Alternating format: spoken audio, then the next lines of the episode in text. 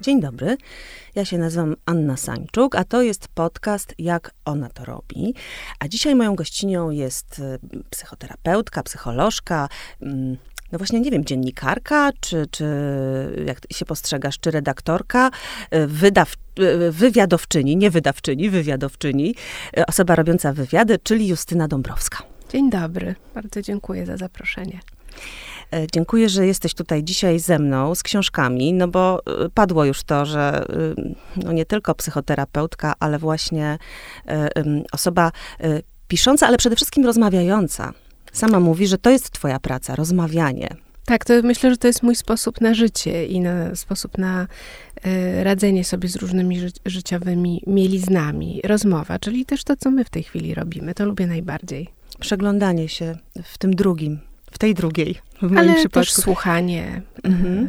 E, próba jakiegoś dzielenia się rozumieniem, patrzeniem z różnych punktów widzenia na to samo. Mm, ty jesteś os też osobą, która, e, no tak poznałam ciebie jako czytelniczka. Pisałaś felietony, w Gazecie Wyborczej. E, potem e, założyłaś takie pismo, do którego zaglądałam jako e, matka, czyli dziecko i jeszcze był też do tego taka internetowa odsłona e-dziecko. To wszystko dalej istnieje, ale ty poszłaś dalej. Psychoterapeuci się nieustannie rozwijają i dokształcają. No i wydałaś już całkiem sporo książek, które są właśnie przede wszystkim rozmowami, zaglądającymi gdzieś trochę głębiej pod powierzchnię. E, e, I ja tak sobie myślę, że dzisiaj rozmawiając o tobie, o twoich różnych, o twojej ścieżce, o twoich inspiracjach, powiedzmy, życiowych, zawodowych, to się tak jakby spotkamy właśnie pomiędzy tymi książkami. Ostatnia książka przeprowadzę cię na drugi brzeg, rozmowy o porodzie, traumie i ukojeniu, bo tym jako psychoterapeutka się teraz w dużej mierze zajmujesz, prawda? taką e, nie wiem, e, psychoterapią okołoporodową, tak to mm, najkrócej bym mogła nazwać. A druga książka, wcześniejsza, zawsze jest ciąg dalszy rozmowy z psychoterapeutami. I e, właściwie to jest taki dalszy ciąg rozmów o o drugiej części naszego istnienia, o tym momencie, kiedy się zbliżamy do finału bo to są tacy wiekowi psychoterapeuci z ogromnym doświadczeniem, a wcześniej też rozmawiałaś e, w innych swoich książkach, między innymi w tej, którą dzisiaj mi przyniosłaś, Miłość jest warta starania, e, rozmowy z mistrzami to były, z bardzo różnymi osobami z różnych dziedzin właśnie mm, w wieku już takim słusznym i, i pełnym życiowych e, historii i doświadczeń. No właśnie, więc właściwie tutaj się zawiera całe życie w tych opowieściach. Zaczęłyśmy od rozmowy. Y, czy ty masz y, poczucie, bo ja takie poczucie mam, że y, w świecie bardzo takich szybkich komunikatów i chociażby tego nawet właśnie jak media wyglądają, to mówię z punktu widzenia swojego jako dziennikarki, gdzie nawet w radiu wchodzisz, masz po prostu wejście na półtorej minuty na przykład. Ile zdążysz przez ten czas opowiedzieć, jaki kontakt jesteś w stanie nawiązać z drugą osobą. Bardzo mm, wydaje mi się brak takiej przestrzeni na tę rozmowę pogłębioną. Dla mnie tą przestrzenią są na przykład podcasty.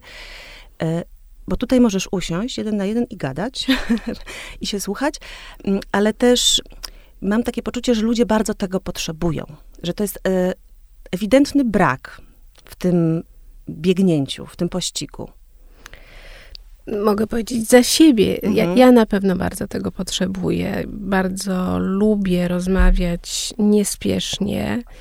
Y, I dosyć często się okazuje, że wtedy, kiedy zrobimy taką przestrzeń na, no właśnie na spotkanie, na rozmowę, to pojawia się jakiś rodzaj bliskości, intymności, wzruszenia czasami, pojawiają się jakieś odkrycia.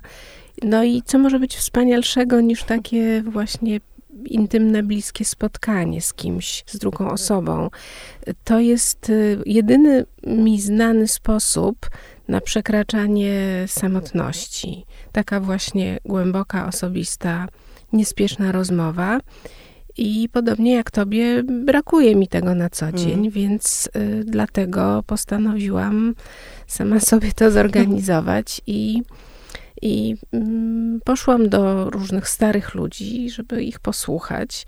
Trochę mm, poszłam do nich, żeby mm, posłuchać o tym, jak wygląda starość, jak i jak i czy się można przygotować do niej i do umierania, bo miałam co do tego różne wątpliwości i wydawało mi się, że Właściwie starość równa się depresja, a tymczasem okazało się, że jest zupełnie inaczej.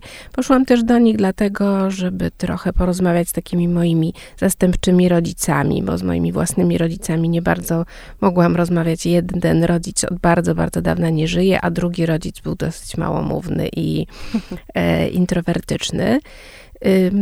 No i okazuje się, że właśnie wystarczy pójść do kogoś i usiąść przed nim i naprawdę go posłuchać, żeby się można było dowiedzieć przejmujących, niezwykle ciekawych rzeczy.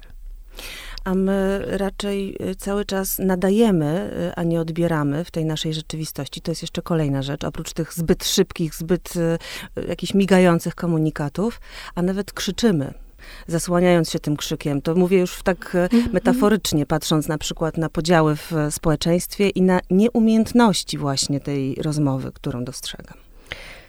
Mm, no właśnie, bo żeby móc y, rozmawiać, tak sobie myślałam, jakie, co musi być spełnione, żeby się decydować na rozmowę.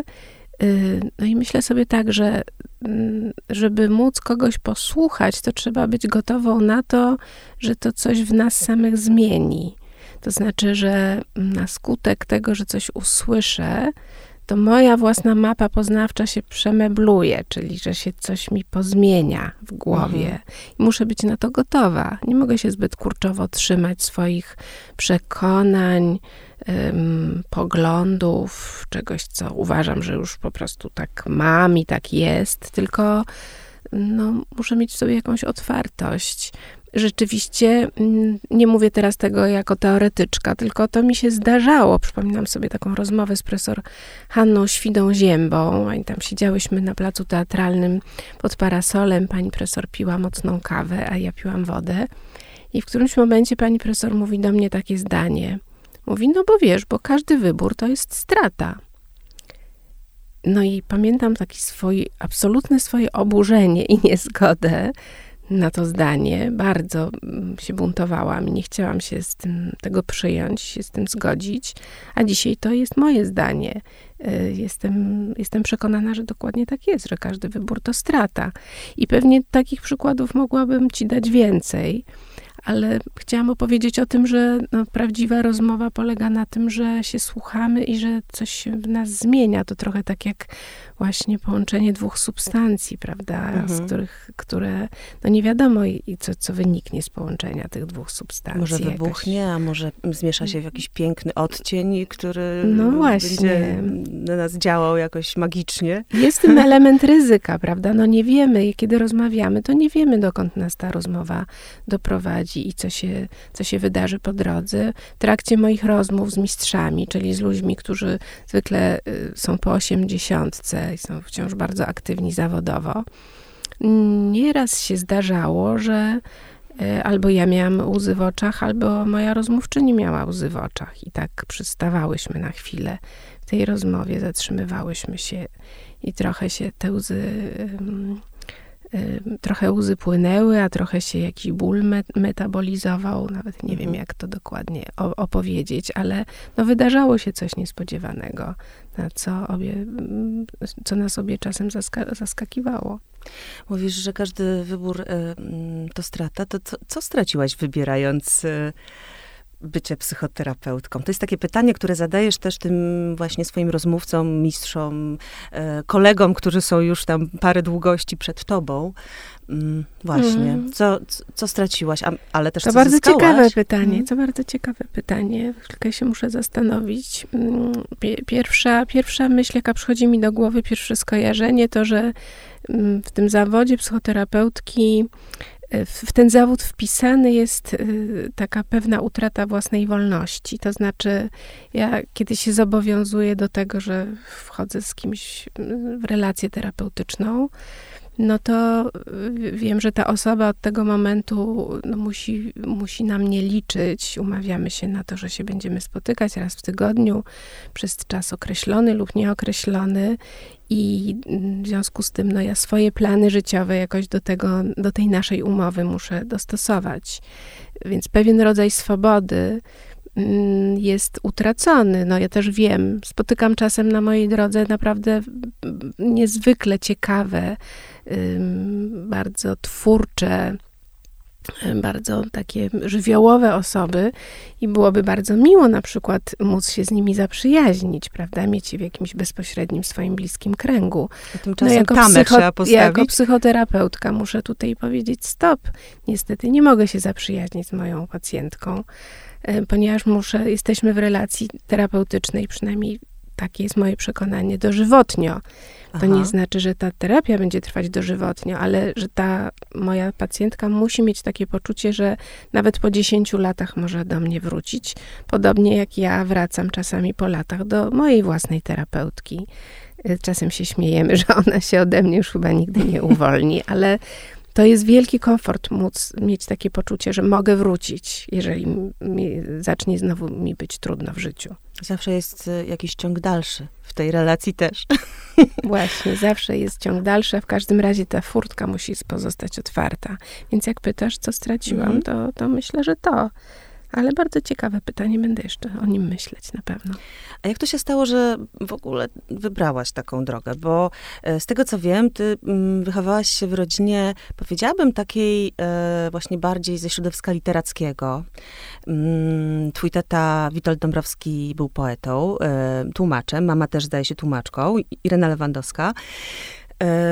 I tam było bardzo dużo też takiego barwnego wokół was środowiska, właśnie gdzieś z z przestrzeni poetyckich, literackich, tu Agnieszka Osiecka, tutaj, nie wiem, no naprawdę postaci wspaniałe, teatr, prawda?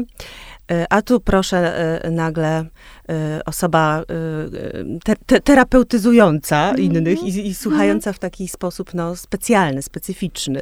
Czy to środowisko tak człowieka naznacza, że on później musi sobie mm, Chociaż rzeczy y, zobacz, jak, jak, jak, widać po tej mojej drodze, jednak w jakimś sensie, w, w jakiejś części wróciłam do tych korzeni, no bo właśnie piszę książki mm -hmm. i wydaję i czasem myślę sobie, co by mój ojciec powiedział, powiedział, gdyby, gdyby przeczytał którąś z tych moich książek i czy byłby ze mnie zadowolony. Zresztą może w tym momencie powiem taką anegdotę, która ma wiele warstw. Po jednym z wieczorów autorskich, chyba po wydaniu właśnie tej e, ostatniej książki z rozmowami, poszliśmy z przyjaciółmi do e, kameralnej na ulicy Foksal. Kameralna miała wtedy taki wystrój jak z lat 50. Ściany były wytapetowane starymi życiami Warszawy. Usiedliśmy przy stole. Ja siadłam e, pod ścianą. W którymś momencie wstałam, żeby coś, coś zrobić, i mój mąż zauważył, że za moimi plecami jest strona z życia Warszawy, na której jest wydrukowany wiersz mojego ojca tak się wydarzyło właśnie. Więc... Ale czy to był ten wiersz, który dzisiaj e, znalazłam e, u ciebie e, na, na, na, profilu? Bardzo piękny zresztą. Ja nawet gdzieś go tutaj e, Tak, a mądrość jest kobietą, Właśnie. wiem. Mm-hmm. Tak, tak, tak. Nie, to, to był jakiś inny wiersz, bardzo młodzieńczy, taki pełen energii młodzieńczej dwudziestoletniego poety. Ale samo to, że miałam właśnie ojca za plecami, to jakoś mnie bardzo wtedy wzruszyło. W każdym razie wracając do twojego pytania, skąd ten pomysł, żeby być psychoterapeutką? Ja mm, poszłam na studia psychologiczne, studiowałam mhm. psychologię na Uniwersytecie Warszawskim. I sama się często zastanawiam dzisiaj, e, czemu, skąd taki wybór, co było moją motywacją nieświadomą, bo świadomie po prostu mówiłam, że mnie interesuje humanistyka i bardzo biologia, i w psychologii obie te drogi się spotykały. Psychologia miała wtedy też taki, mm, bo to były koniec lat 90., miała wtedy taką. Wydział Psychologii Uniwersytetu Warszawskiego był dosyć anarchistyczny. Tam było wiele osób, które jakoś były związane z opozycją demokratyczną, a mój dom też był jakoś z, ojciec współpracował z Komitetem Obrony Robotników i jakiś rodzaj anarchii, czy takiej niezgody na tamtejszy, na ówczesny system był obecny w moim domu, więc też pewnie dlatego ciągnęło mnie trochę do psychologii że wiedziałam, że na tym wydziale są różni ludzie, którzy się nie godzą na ówczesny system, ale dziś myślę o tym raczej tak, że ja próbowałam jakoś lepiej siebie zrozumieć, mhm. ponieważ mój dom był bardzo barwny, jeśli chodzi o e, tą warstwę intelektualną i myślę, że mnie bardzo przygotował do takiego właśnie intelektualnego funkcjonowania. Natomiast trochę było gorzej, jeśli chodzi o tę warstwę emocjonalną. Moi rodzice byli dziećmi, e, które się, znaczy byli ludźmi, którzy jako dzieci weszli w wojnę. Tak, I ta wojny. wojna, mhm. I ta mhm. wojna ich bardzo przeorała, zarówno jedno, jak i drugie.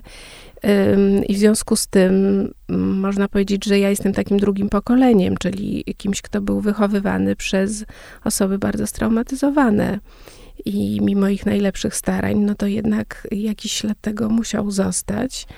Oni byli mm, bardzo zachwyceni życiem, tak się zanurzali w życie, w życie towarzyskie. No, pewnie też chcieli smakować e, jak najbardziej, jak najgłębiej to tak, życie to, po, po tych trudnych momentach. Do, dokładnie, to, to, to był ten Całe pokolenie tak holokaustowy witalizm, mm -hmm. o którym profesor Głowiński tyle razy pisał.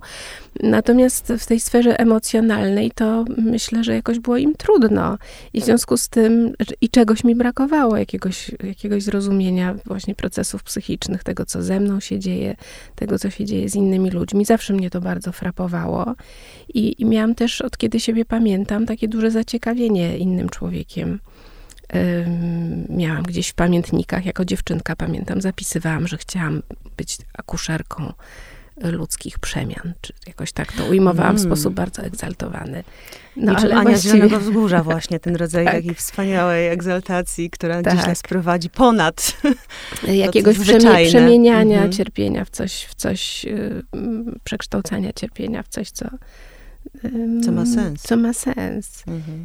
yy, więc y, no, no pewnie to był, to był motyw pójścia na psychologię, a potem sama zobaczyłam, urodziłam moje pierwsze dziecko i zobaczyłam, że sama sobie z różnymi rzeczami jakoś nie radzę. Poszłam na własną terapię i tak jak to często bywa, to po, po pierwsze mi bardzo pomogło, ale po drugie zachwycił mnie ten sposób właśnie budowania relacji z drugim człowiekiem i y, no właśnie transformowania ludzkiego bólu i różnych zdarzeń traumatycznych w coś pozytywnego, coś, co ma mhm. sens, co ma znaczenie. I pewnie dlatego postanowiłam być psychoterapeutką.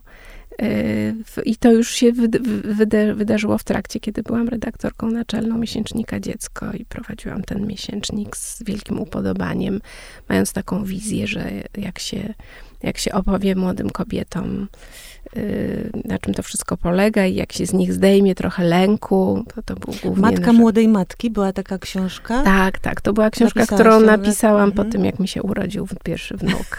Więc miałam taką właśnie jakiś rodzaj, wiesz, misji, że, żeby zdejmować lęk z, z młodych matek, żeby było im lżej. Nie wiem, czy mi się to udało, ale na pewno to mnie bardzo napędzało. No ale równolegle zaczęłam robić studia psychoterapeutyczne i, yy, i w końcu odnalazłam taką swoją drogą, drogę, wspomniałaś o tym na początku. Jestem psychoterapeutką okołoporodową, wykształciłam się w Londynie w Centrum Anny Freud i pracuję z kobietami, które są w ciąży, chcą być w ciąży, źle się czują w swojej ciąży, boją się porodu, mają za sobą traumatyczny poród. Jest im trudno z ich, z ich macierzyństwem. To mnie najbardziej jakoś frapuje, czyli rzeczywiście koniec i początek jest dla mnie najciekawszy. Mhm. No, czyli no, wszystko się tam zawiera pomiędzy tymi dwoma biegunami. biegunami. Mm, ja jeszcze tak sobie myślę, e, za chwilę wrócimy do, do ca całej tej wielkiej historii e, początków e, życia, ale jeszcze tak się chciałam zastanowić nad jedną rzeczą. E, mówisz właśnie o tym, jak się odkładają e, e, w tych kolejnych pokoleniach te ślady Mm, różnego rodzaju, tak? Czy, czy, czy to są właśnie jednak przede wszystkim jakieś takie odciśnięte traumy gdzieś, prawda, że w jakiejś rozmowie z którymś z mistrzów, mm. ktoś tam, e, ktoś z was mówi o tym, że my y, niesiemy na sobie ciężar cudzych utrat, tych wcześniejszych utrat. E, I jak ja się rozglądam po tutaj naszym polskim świecie społecznym, to często myślę, że właściwie wszyscy jesteśmy tym bardzo, bardzo naznaczeni. Widzę to też o, oczywiście po literaturze, po książkach, e, zwłaszcza tych książkach właśnie takich non-fiction, ale nie tylko.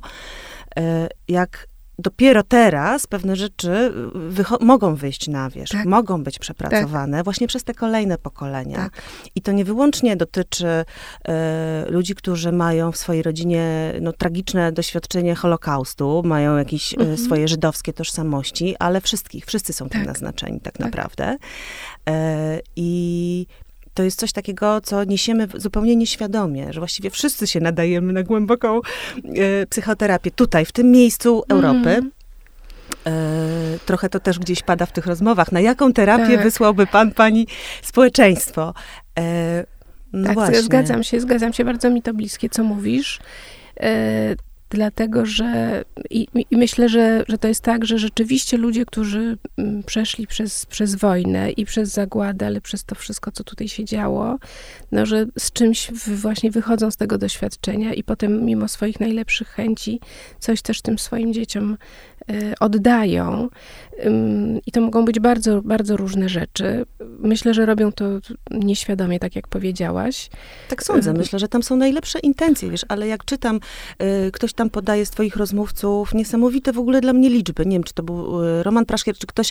Hmm że badanie na polskim społeczeństwie, z którego wynika, że 30% E, naszych współobywateli ma PTSD, czyli tak. taki właśnie mhm. jak po wojnie żołnierze mają stres e, pourazowy. Po, pourazowy. Tak. Przy mhm. czym to niekoniecznie są osoby, które jakby same doznały takiej ewidentnej Nie, nie, nie, traumy. to jest właśnie w drugim pokoleniu tak. się pojawia. Spróbuję to wytłumaczyć w taki y, jakiś może trochę uproszczony sposób, ale który, mm, y, który kiedyś usłyszałam to od pani profesor Katarzyny Shir i to zrobiło na mnie wrażenie. Myślę, że to jest dobra ilustracja, jak to jest przekazywane. Więc mm, jak dziecko jest malutkie, to patrzy w, oczy rodzica, mhm. matki czy ojca, czy innej bliskiej osoby, która się nim zajmuje. I wtedy, kiedy się dzieje na zewnątrz coś niepokojącego, szczeknie pies, trzasną drzwi, nie wiem, zerwie się wichura, dziecko patrzy w oczy dorosłego i sprawdza, czy, czy jest bezpiecznie. I zazwyczaj widzi tam taką odpowiedź, ona jest pozasłowna, taką odpowiedź, wszystko będzie dobrze, jest okej, okay, to tylko pies, albo to tylko brzuch cię boli, to minie, widzę, że ci jest ciężko, ale to minie.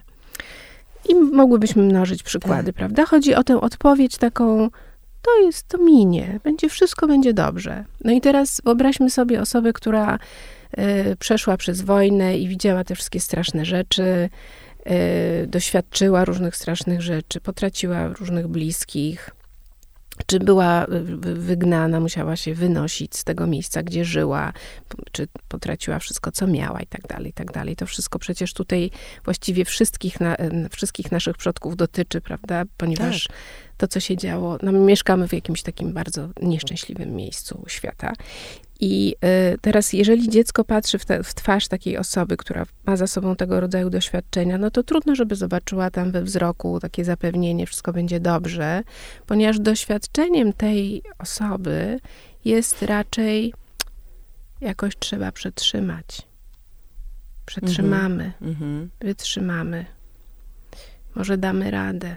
Musimy się jakoś tak zamrozić, przeczekać prawda? Raczej tego rodzaju komunikat tam może być. No i teraz, co to znaczy? No to znaczy, że dziecko jednak się robi coraz bardziej czujne i sprawdza, i potem rośnie z tym takim przekonaniem, że hmm, ostrożności nigdy za wiele, czujności nigdy za wiele. Nie jest pewne, czy wszystko będzie dobrze. Skąd mam wiedzieć, że wszystko będzie dobrze? I stąd te katastroficzne różne sny właśnie u osób z drugiego pokolenia czy z trzeciego, które przecież tak, niczego ja takiego z dzieciństwa takie sny, strasznego. Sny no właśnie, mhm. ja też miałam sny o wojnie i moje pacjentki mają sny o wojnie. E, a do, drugi przykład, który ci mhm. podam, już wiem, że trzeba mnie zatrzymywać, bo jestem bardzo wielomówna. Drugi przykład to dotyczy jedzenia. Jak ja zaczęłam pracować w dziecku, nie miałam pojęcia w ogóle o tym, ale to, to jest właśnie przywilej ludzi, którzy zaczynali pracę w wczesnych latach 90. Nie miałam pojęcia o prowadzeniu miesięcznika, ale bardzo chciałam to robić i bardzo jestem wdzięczna, że Pruszyński mi to zaproponował. Pojechałam do Londynu szkolić się w wydawnictwie, które mm, było takim naszym wzorcowym, miało taki wzorcowy miesięcznik dla rodziców małych dzieci. No i oni mnie pytają, słuchaj, to jakie tematy są takie najważniejsze dla polskich matek, bo to my ci podpowiemy, jak to robić. No i ja miałam te tematy wypisane i na miejscu pierwszym był temat sposoby na niejadka. No ja i do nich mówię, słuchajcie, no niejadki, to jest straszny problem w Polsce. Przecież co drugie dziecko jest niejadkiem, matki się strasznie zamartwiają. Czy zjadło, czy wystarczająco, czy, czy, czy, czy można karmić piersią, bo przecież nie wiadomo ile z tej piersi mleka. Po piersi nie ma podziałki, skąd wiadomo. I oni tak patrzą na mnie i pamiętam to do dzisiaj z takimi bardzo szeroko otwartymi oczami i mówią, ale jaki niejadek? Ja mówię, no ma, niejadki, no nie, nie jedzą dzieci, matki się martwią. A oni mówią, ale nie ma niejadków, no dziecko je tyle, ile potrzebuje. Nie znamy historii, żeby dziecko się zagłodziło. Poza jakimiś naprawdę wyjątkami liczonymi w promilach, gdzie jest jakaś, jakiś problem zdrowotny.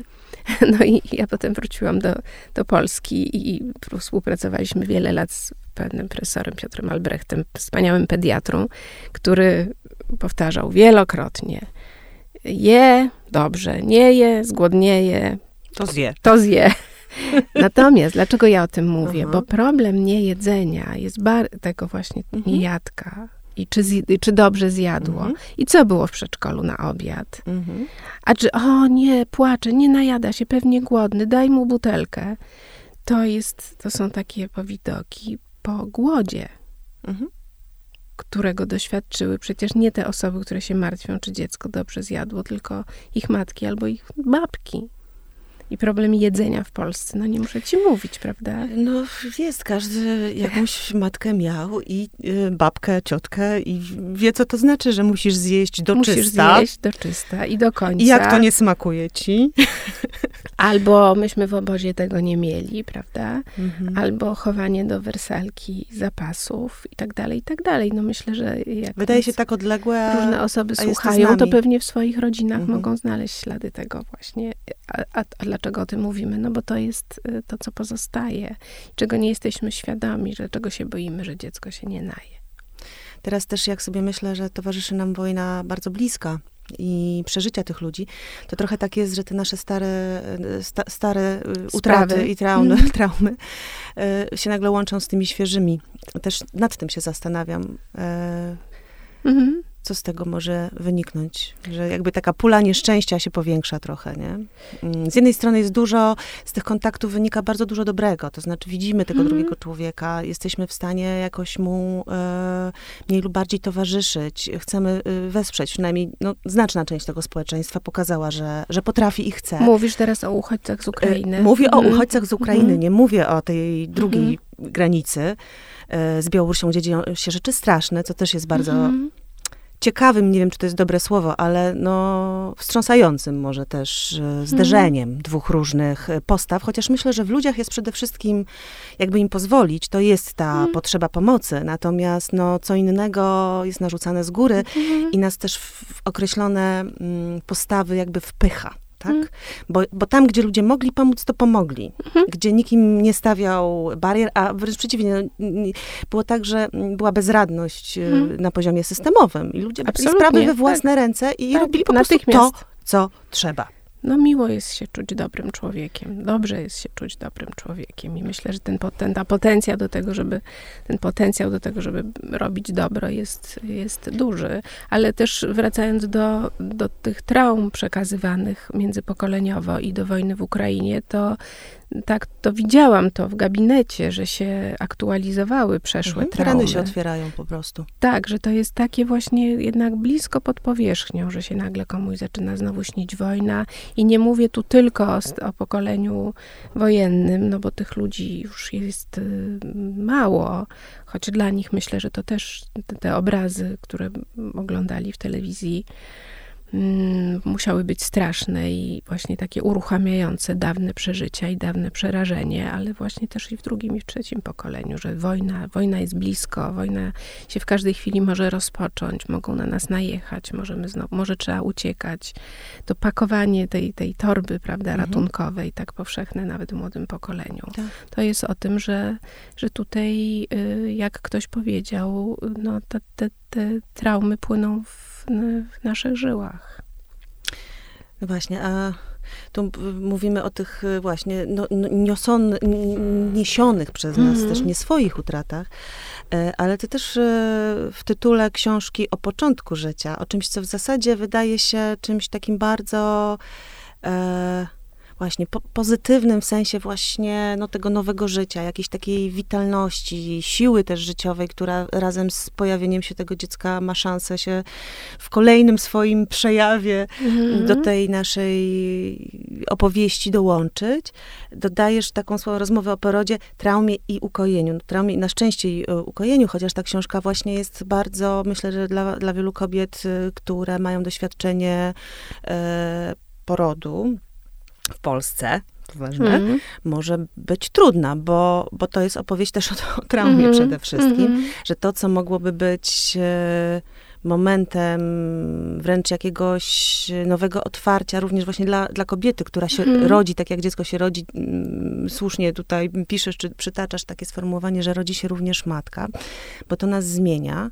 Mm. E, a okazuje się, że większość kobiet w tym naszym społeczeństwie jednak e, no, doznaje tam jakiejś krzywdy. Tak, wiele e, kobiet, wiele. Nie wiemy dokładnie ile, bo to Jest to coś wstrząsającego, bo no. e, ja mm, też współpracowałam z Fundacją Rodzić po ludzku i miałam kontakt tam z dziewczynami, które tutaj serdecznie pozdrawiam, w tym moją położną Kasię Grzybowską pozdrawiam bardzo. Ja też cię, Kasiu, bardzo pozdrawiam. E, i, mhm. no, i, i, i po prostu widziałam, ile wkładają w to zaangażowania i prze, mhm. jak długo. I nagle, no teraz moje dzieci są nastoletnie, prawda? Więc ja już dawno nie, nie byłam na, na porodówce.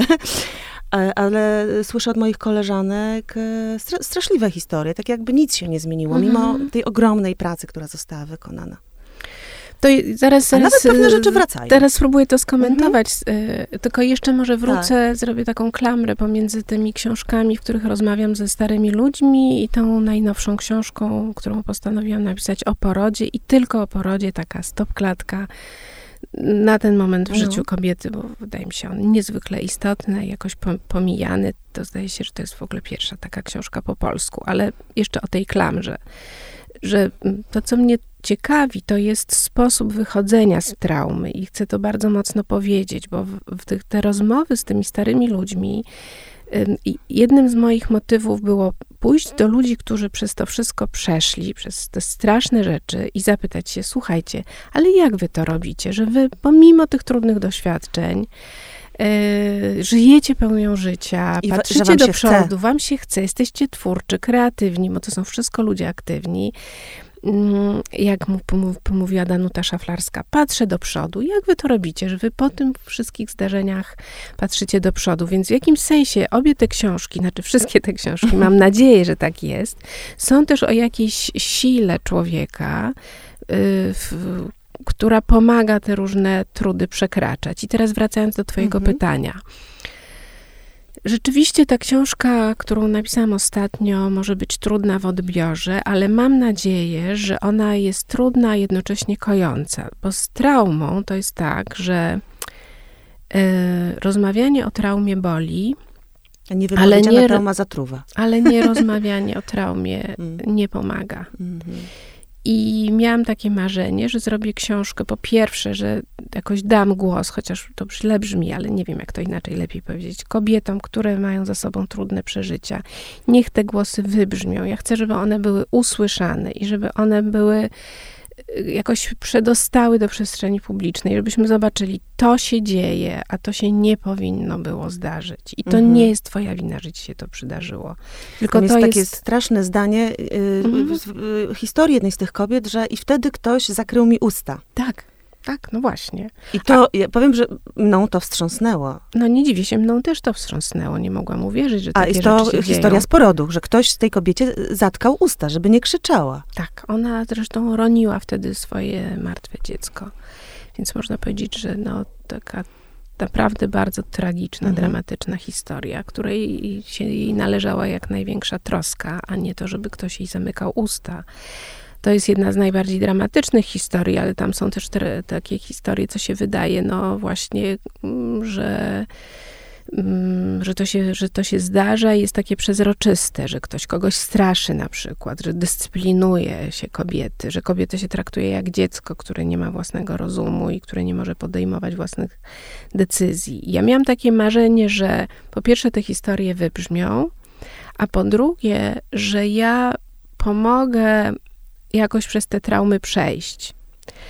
I dla te, stąd jest ten tytuł, bo on ma różne znaczenia. Mhm. Przeprowadzę cię na drugi brzeg. To jest taki, takie, można powiedzieć, taka metafora dobrego porodu, prawda? Kiedy Ale też dobrej położna... śmierci. Też, tak, oczywiście. Bo te podróże są w różną stronę po prostu. E, tam też życiu. jest, tak, tam też jest o utracie, ale że położna przeprowadza kobietę na drugą stronę tej rwącej rzeki, bo tak Mhm. sobie wyobrażam poród. Poród ma bardzo, mi się z wodą kojarzy. Ale też ja mam nadzieję, że z kolei dla kobiet, które mają za sobą przeżycie traumatycznego porodu, ta książka będzie taką przeprawą na drugą stronę, że dzięki temu, że ja tam usiłuję ponazywać te różne krzywdy, czyli nadać słowa y, tym, Mhm. temu, co się wydarzyło, że będzie, że kobieta znajdzie ukojenie. Stąd jest ta dedykacja w książce. Napisałam tę książkę wszystkim kobietom, które nie znajdują słów do opisania ran zadanych im, gdy rodziły. I wiem, że to brzmi mocno, no ale taka jest moja intencja. No bo jeżeli spotyka cię coś traumatycznego, to, to właściwie masz takie, mm, wychodzisz z tego z czymś takim, wiem, że stało się coś okropnego, coś okropnego mi spotkało, ale nawet brak mi słów. Nie, nie wiem, jak to opowiedzieć. Zwłaszcza, że to jest taki moment, y, y, no jakiś też pe, no, pewnych niemożności. Znaczy jest się w jakimś procesie, Tak. y, nie można z niego tak po prostu wyjść. Jak wiele kobiet na, wyjść, ta, na prawda? tym kryzysie ósmego, czy tam siódmego, ósmego, tak, centymetra m- mówią, proszę to Tak. zatrzymać. Ja też tak wołałam. Zatrzymajcie to. Jednak Czy ja, czy ja mogę stąd Tak. wyjść? No to nie Tak. da się tego zatrzymać. Jesteś No bardzo, właśnie. jesteś bardzo bezbronna, jesteś bardzo zależna od innych ludzi, jesteś bardzo podatna na zranienie fizyczne i emocjonalne. Yy, No taki moment naprawdę, kiedy właśnie kobieta jest bardzo zdana na to, co płynie z zewnątrz i to, co płynie z zewnątrz, bardzo wpływa na to, co się dzieje wewnątrz. I y, w tym momencie zadanie jakiegoś ciosu w postaci y, no, braku odpowiedzi, braku reakcji, braku uspokojenia, braku wsparcia, czy powiedzenia czegoś bardzo przykrego, czy właśnie ponaglania, pospieszania, dyscyplinowania, straszenia, obwiniania, zapada bardzo głęboko i zostaje tam.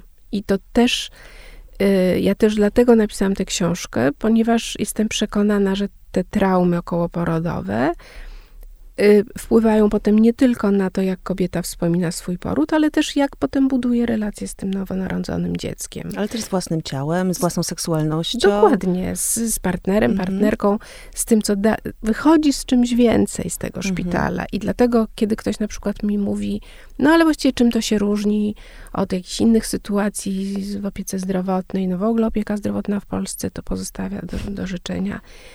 Tak, a to jest inny temat. Tutaj mamy, tu jest naprawdę bardzo szczególna sytuacja, bo kobieta idąc do porodu, to nie jest, y, znaczy wiek, wie, wiele kobiet, nie wiem jak, jak wiele, ale myślę, że wiele kobiet, e, to są, to są zdrowe kobiety, które idą do szpitala, bo tak się umówiliśmy, Mhm. że dzieci się rodzi w szpitalu, ale nie są, nie są chore, to, nie jest choroba. Tak.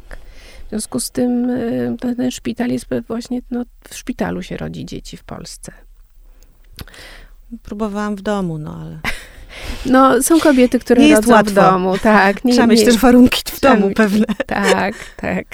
I rzeczywiście jest też bardzo trudno się zakwalifikować do porodu domowego, bo po, położne, które przyjmują porody w domu, mają bardzo wysokie wymagania i słusznie dbają w ten sposób o, bezpieczeństwo, mhm. ale ten szpital mógłby być taki trochę, no właśnie zdjąć z siebie tę, tę taką obcesową maskę i maskę instytucji opresyjnej, która się zajmuje chorobami i no co, co się dzieje, kiedy kobieta przychodzi, prawda, na izbę przyjęć. Przychodzi baba do lekarza po prostu. Właśnie, czy to nie jest o tym, że to są kobiety?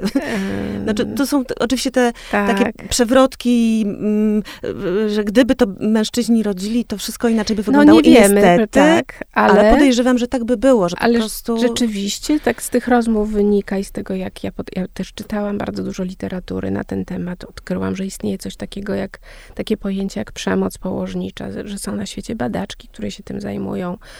Jakoś to mnie uspokoiło w takim sensie, że e, że to jest właśnie ponazywane i że to nie jest jakiś mój bzik, że ja prostu ciągle o tych porodach, tylko że są na to właśnie słowa, są na to, mm, są jakieś propozycje zmiany.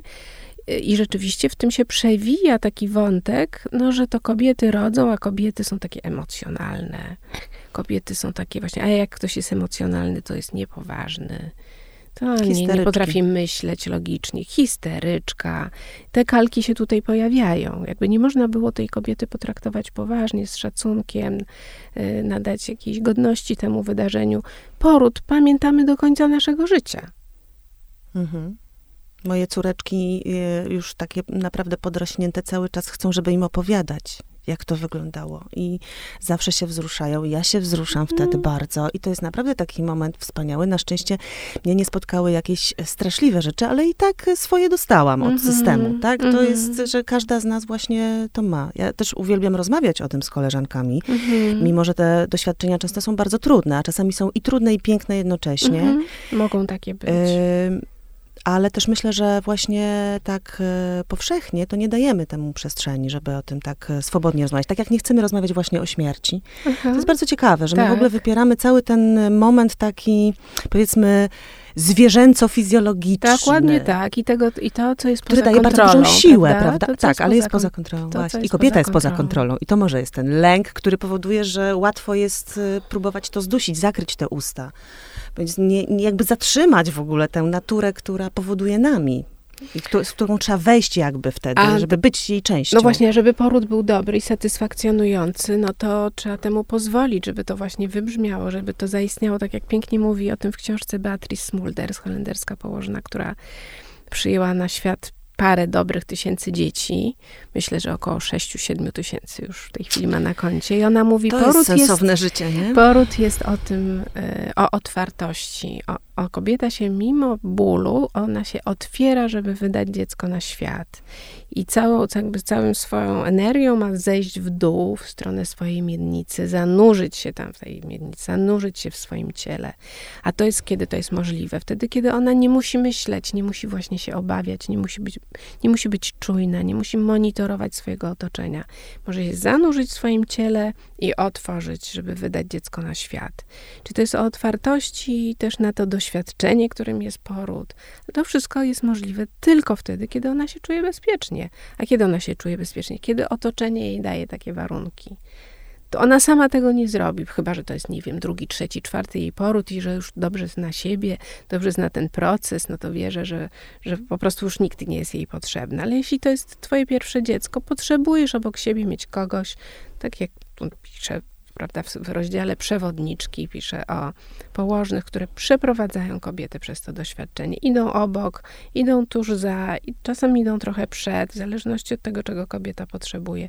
Przeprowadzają ją przez to doświadczenie, żeby ona się mogła poczuć bezpiecznie i oddać temu procesowi w pełni. E, przy okazji ja chcę też polecić taką książkę wspaniałą akuszerki e, Sabiny Jakubowskiej, e, która z tego co wiem, być może będzie sfilmowana, e, która opowiada o polskiej Wspaniała wsi. książka. Wspaniała, wspaniała, Ale zobacz, Sabina Jakubowska jest dulą. Była przy jest wielu dulą. porodach. Tak. I w tej w jej powieści bardzo to widać, że ona wie, czym jest poród. I ona tak to opisuje, że, że czujesz, że ona naprawdę wie, co mówi, Dokładnie. wie, co pisze. Odsyłam do podcastu Basi Czyżewskiej, temat rzeka, bo w jednym z odcinków właśnie ona rozmawia z e, Sabiną. A mogę się pochwalić, że tak? Sabina zrobiła ze mną rozmowę dla Tygodnika Powszechnego. Rozmawiamy obie o porodach.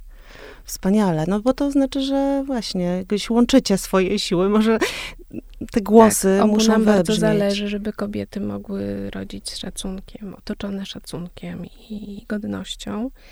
Nic nie powiedziałyśmy o położnych do tej pory. Myślę, tak, że, bo to że są te przewodniczki często, Tak, tak, ja które myślę, mogą że- pomóc, a mogą niestety nie pomóc, co też widać z tych historii. Ja myślę, że to jest też bardzo ważne, żeby powiedzieć, że ta książka nie jest przeciwko położnym, tylko że ona jest takim zaproszeniem do rozmowy, jak to się dzieje, że, że się właśnie te wszystkie sytuacje wydarzają i tak jak mówi Kasia Oleś, położna z ogromnym doświadczeniem, te krzywdy są zadawane nieświadomie. I ja się cały czas zastanawiam, jak, co, je zasi, co zasila Mhm. ten, I co? e, tę przemoc. e, I, I myślę sobie o różnych rzeczach. Czekam na głos położnych. Bardzo jestem ciekawa ich perspektywy. E, ostatnio Fundacja Madecz, Matecznik opublikowała takie dane, z których wynika, że mm, stawka za, za, nie wiem jak to powiedzieć po polsku, ale za, za jedną pacjentkę, kobietę, która zgłasza się do położnej środowiskowej, to jest 33 zł.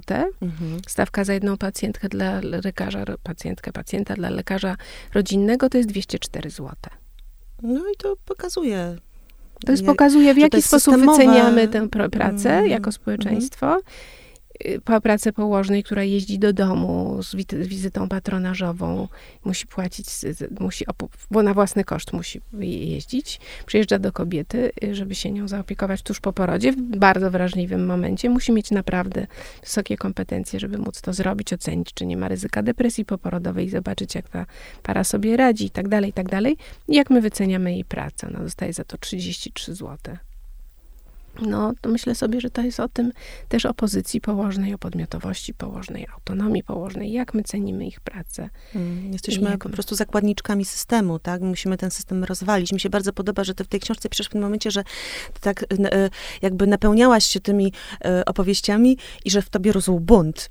I to ja w ogóle czuję właśnie, że ten bunt, e, który w ogóle wyczuwam w kobietach teraz, w, w, w, w, tym, kra, w tym kraju, w Mhm. naszym kraju, tak powinnam Mhm. powiedzieć, właśnie to jest ta chęć, żeby on był nasz. To Mhm. znaczy, że ten bunt i ta złość, y, i ten gniew ma, ma szansę się y, właśnie w taką energię z, zmiany jakoś przerodzić. Bardzo bym chciała, żeby tak Ja też było. bym bardzo chciała i myślę, że to są jakieś takie kawałki, w których jednak mamy wpływ i możemy, możemy właśnie mówić głośno, nazywać pewne rzeczy po imieniu i mówić, że się na to absolutnie nie zgadzamy. Bo co innego jest zły los, prawda? To też się może wydarzyć oczywiście w porodzie, nagły, nieprzewidziany krwotok, czy, czy właśnie, czy śmierć dziecka, która jest z jakichś nie, nie, nie, nieznanych przyczyn. Takie rzeczy też się dzieją e, i nie mówimy, że nie, ale te krzywdy, które pochodzą od człowieka, to się musi skończyć. Tak. znaczy ja tutaj nie mam w tej kwestii nic do dodania. Tu tam oczywiście jeszcze inne krzywdy. Tutaj możemy zaraz y, opowiedzieć o tych wszystkich historiach, które się teraz zdarzają z uwagi na, na to restrykcyjne, y, antyborcyjne prawo i co się dzieje z lekarzami wobec y, tego całego właśnie systemowego takiego zduszania tej decyzyjności, prawda? I swobody Mhm. podejmowania wyborów. Czy wobec własnego Ale, ciała, czy lekarza wobec W y, jakimś pacjenta. sensie to jest o tym samym, to znaczy to jest o podmiotowości kobiety, prawda? Tak, Czyli o tak, tym, tak, czy ta zgadzam się, to się w łączy. prawda? Czy Mhm. ona jest w centrum? Yy, czy ona jest tym, tym właśnie tą, Czy jest tą podmiotem, czy przedmiotem? tak, tą najważniejszą osobą, z którą mamy do czynienia, yy, z którą rozmawiamy, która podejmuje decyzje, którą się o wszystkim informuje i tak dalej, i tak dalej. E, A czy to, że zajęłaś się właśnie tym, e, to, tą częścią jakby lu- lu- ludzkiego życia i doświadczeń, czy to wynika z tego właśnie, że sama jesteś e, mamą dwójki, prawda? Tak. I, I jesteś też babcią. Tak.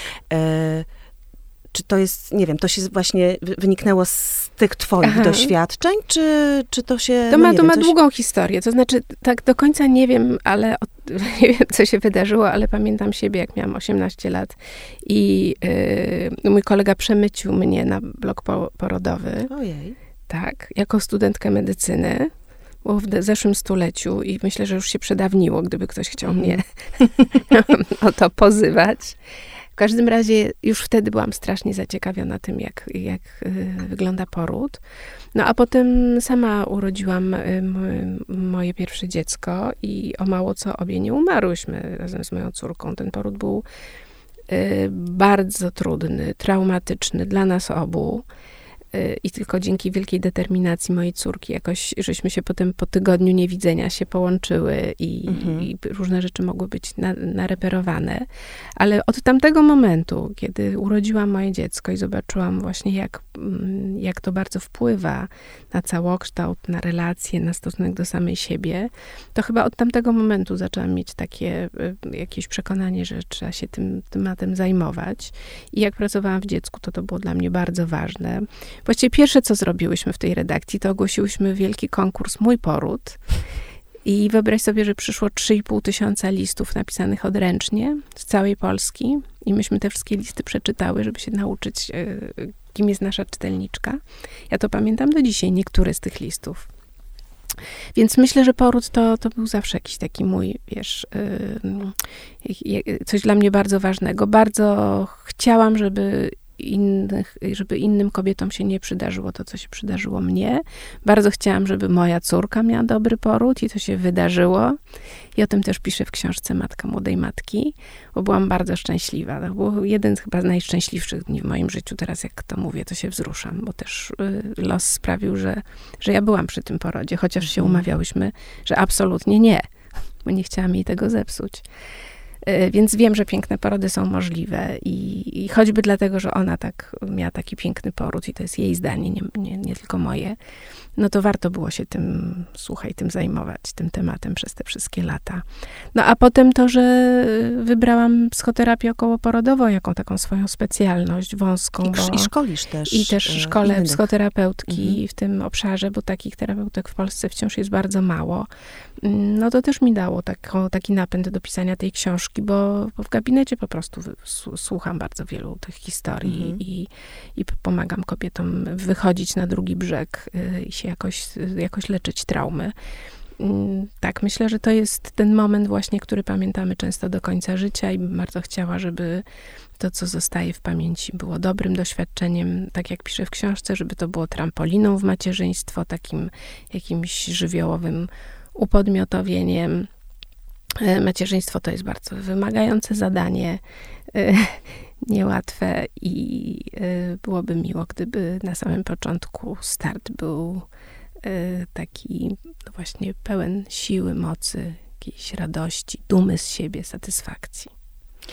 Tutaj możemy odesłać też do felietonu, czy właściwie takiego tekstu bardzo osobistego Kasi Boni, która y, na łamach Woga zresztą, tak, online'owych łamach, y, odnosi się do twojej książki, ale też do, do własnej historii, do, do jakiegoś swojego spojrzenia y, na to, jak to mogłoby wyglądać, jak wygląda i to też jest ciekawe spojrzenie. No właściwie każda ta historia bardzo jest ciekawa. Bardzo wzruszający felieton, bardzo tak, osobisty, bardzo piękny. Bo taki napisany rzeczywiście strzewi. Nie chcę powiedzieć, że z macicy, ale dlaczego nie? Dlaczego nie? Tutaj właśnie używam tego w bardzo mm. pozytywnym sensie, że to jest takie no, z siebie, z wewnątrz, z, własnej, e, z własnego dotknięcia tego mm, tematu. Mm, e, tak się powoli musimy tam zbliżać do końca z tą rozmową, chociaż Szkoda. ona się dopiero urodziła, ta rozmowa, ale ja jeszcze chwilę pociągnę. E, mianowicie, Jaka jest Twoja odpowiedź na pytanie, dlaczego psychoterapeuci, psychoanalitycy żyją najdłużej i najbardziej aktywnie, bo to pytanie pada, tak. są, takie, um, są takie dane i to pytanie też pada we mhm. wszystkich rozmowach twoich. W książce zawsze jest dalszy ciąg rozmowy z mhm. psychoterapeutami. Jak, jaka jest twoja odpowiedź? Bo ty zadajesz to, to pytanie, a ja spoiler, tobie. wiesz, to będzie spoiler. no nie powiedz, jakie ja, jest twoje zdanie. Tak. I, mo, ja mogę powiedzieć, czego się dowiedziałam z tej mhm. książki, z tych rozmów. Mhm. Y, bo rzeczywiście tak jest, że psychoterapeuci, psychoanalitycy i artyści, artystki żyją najdłużej.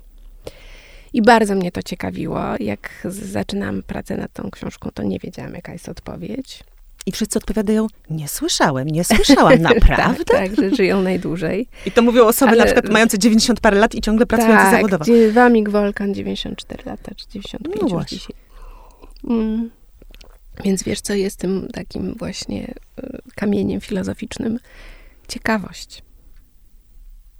Ciekawość jest tym, co ożywia nas. Y, takim, takim chyba podstawowym popędem, który daje siłę do życia i mm, który nas pcha do przodu. Ciekawość drugiego człowieka, ale ciekawość też tego, nas samych, tego, co będzie. No i żeby być dobrym, dobrą psychoterapeutką, no to trzeba mieć w sobie ciekawość drugiej osoby, no bo bez tego się nie da po prostu. Za każdym razem, każde spotkanie, ale to ty sama wiesz też tak samo dobrze jak ja, to jest, to jest coś nowego. Tutaj nie ma żadnych powtórzeń. I żeby naprawdę, żeby to spotkanie naprawdę miało sens, było dobre i mm, w przypadku psychoterapii mogło pomóc, no to musimy w sobie mieć to zaciekawienie drugą, drugą osobą. A zaciekawienie pojawia się wtedy, kiedy dopuszczasz y, taką postawę pod tytułem nie wiem. Nie mhm. wiem, jak jest. Nie mam żadnych założeń. Mhm, czyli psychoterapeuta, psychoterapeutka nie są po to, żeby powiedzieć nam, jak żyć. Nie, Oni nie niestety, wiedzą też. No nie, niestety, właśnie nie, muszę cię rozczarować, ale nie mamy pojęcia. Nie, ja to wiem. Ja nie, to tylko, wiem. Ym, tylko to nie wiem jest takie bardzo oży, ożywcze. Nie wiem i powiedz mi. Jest też przerażające jakoś. E, no pewnie tak, no. Y, ale y, bez ryzyka nie ma rozwoju bez ryzyka nie ma zabawy. Bardzo mi się podoba mm, to, co przeczytałam też w twojej rozmowie, tutaj w tej książce z mm, właśnie chyba z Romanem Plaszkierem o tym e, takim pojęciu, które on stworzył i zrobił na to badania, że kobiety mają tego więcej, a to się nazywa... Ryszardem, Ryszardem. Ryszardem, przepraszam. Tak. Ryśkiem. E, tak, z panem Ryśkiem. E, to się nazywa, żebym teraz tego słowa nie zgubiła, bo ono się składa z dwóch słów, possibility i e, creativity. Tak. Possibility Vility, jakoś tak, tak to było.